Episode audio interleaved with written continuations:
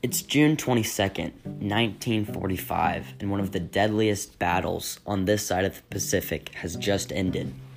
Operation Iceberg, the invasion of Okinawa, ended last night, successfully completing the largest amphibious landing by the U.S. during the Pacific War.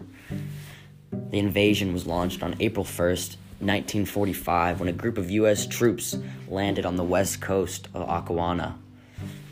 Over the course of the first couple of days on the island, those U.S. troops had nearly split the island in half. Now, keep in mind that the island is only about 60 miles long and 20 miles across. However, it wasn't until April 6th when the Japanese had their first counterattack.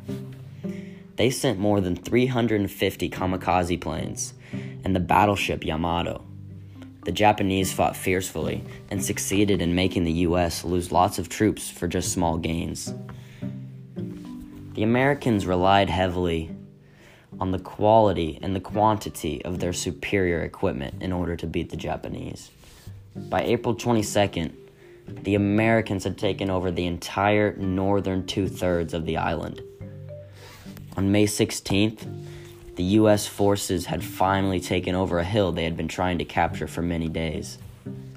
From this point on, the Americans had control, and because the Japanese army was exhausted and worn out, by mid June, the largest part of the Japanese army had been killed in action.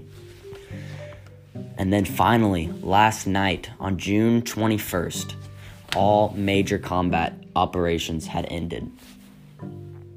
As we look back on the battle, the Japanese lost Okinawa simply because they ran out of caves and boulders to fight from, and more importantly, they ran out of men to fight from them. American casualties added up to some 12,000 killed and more than 35,000 wounded. The U.S. Ground Commissioner was killed in action on June 18th while he was scouting out an observation post. Oh, I'm sorry, what's this? Oh, we've gotten some urgent news. Okay. Ushijima, the Japanese commander, and his chief of staff, Lieutenant General Cho Isamu, have just committed ritual suicide seppuku instead of surrendering to the Americans. In total, an estimated 110,000 Japanese troops were killed, whereas fewer than 8,000 surrendered.